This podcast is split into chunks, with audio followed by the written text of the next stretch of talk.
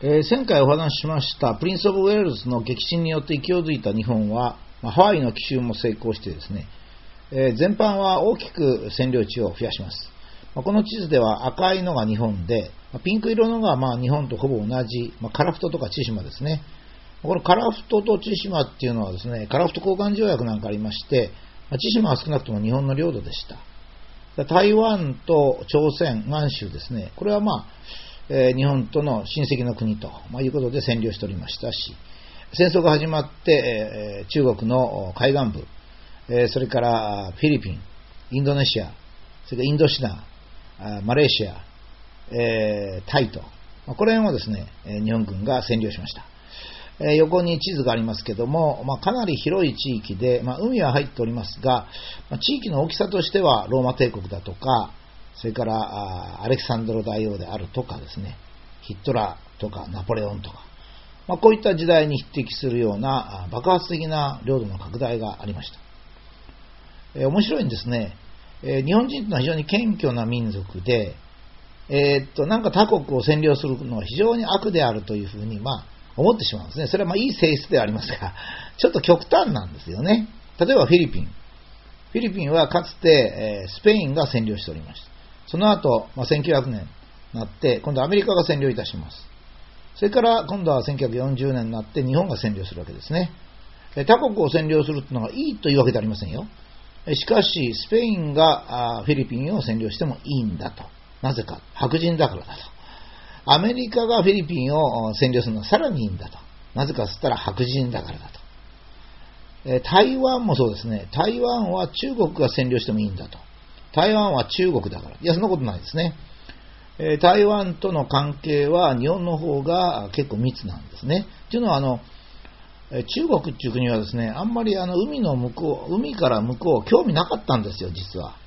これね、あの別にあの陸陸の大きい国はそうなんですよ。例えばオーストラリアがそうなんですけど、オーストラリアはですね、海あまり興味ないんですよ。魚は食べませんしね。気持ち悪いんですね、海は。だから海洋民族が台湾とは等しいんですね。ですから、日本、中国と台湾が一つならば、よく言いますよね。中国と台湾は一つ 一つだと。そういうなら、日本と台湾の方が一つということは言えますね。私、あの、日本を、あの、なんかこう、よく見せようとしてるんじゃないんですよ。まあ、歴史はそうだということですね。それから朝鮮ですね。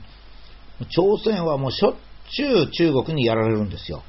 ほとんど中国の属国だったことが多くて、まあ独立しては中国に痛めつけられる。独立しては痛めつけられるんですね、歴史的に。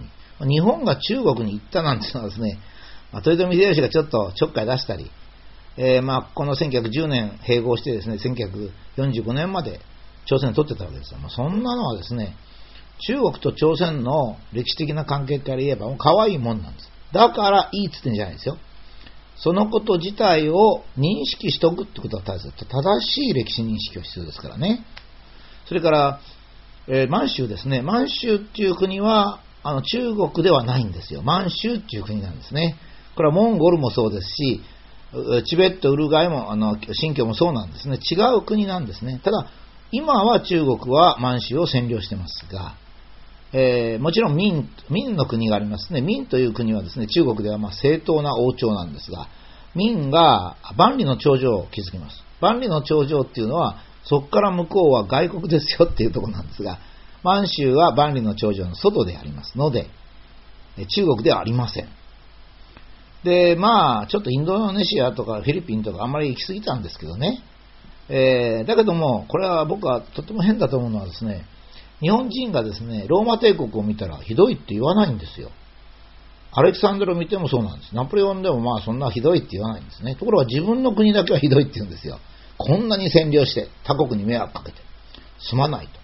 いやいや、それはね、歴史はずっとそうだったんです。第二次世界大戦で日本がこうなったのは、実はフィリピンはフィリピンじゃなかったんですよ。アメリカだったんですよ。ね。それから、えーっと、インドシナはですね、フランスだったわけです。インドネシアはオランダだったわけですよ。シンガポールはイギリスであり、シャムだけがまあ一応独立してましたけどね。だから日本が取ったのはアメリカの領土であり、オランダの領土であり、フランスの領土なんです、イギリスと。だから、それをもってですね、我々がアジアの諸国に迷惑をかけたっていうことはちょっと見当がおかしいんですね。あの事実ですね、1945年日本が負けますと、フィリピンもインドネシアもインドシナも全部独立します。つまり、歴史的にはどうかっていうと、白人が占領したところを日本軍が行って、一時的に日本軍が占領したもんだから、黄色巡視の。だからやっと黄色巡視が独立できるようになったと。つまりその前は、ここはフィリピンとかインドネシアじゃないんですからね。オランダ領とかアメリカ領なんですから、アメリカの国だったんですよ。でこれをね、おかしいんですよ、日本人は。いや、ローマ帝国が大きいから素晴らしいな、当時のローマ人ってのはすごいねってよく言うんですよね。当時の日本人はすごいねって言わないんですよ。え、ここがね、やっぱり歴史認識における、まあ、国民の難しさっていうのがあるんですね。もう一つはあの朝鮮の人がですね、あ中国にあれだけ歴史的にやられてるのに、中国よりか日本を恨んでるような気がするんですよね。それはなぜなのかと。えー、我々とね、日本の朝鮮統治っていうのは、中国の朝鮮統治に比べればいいんです。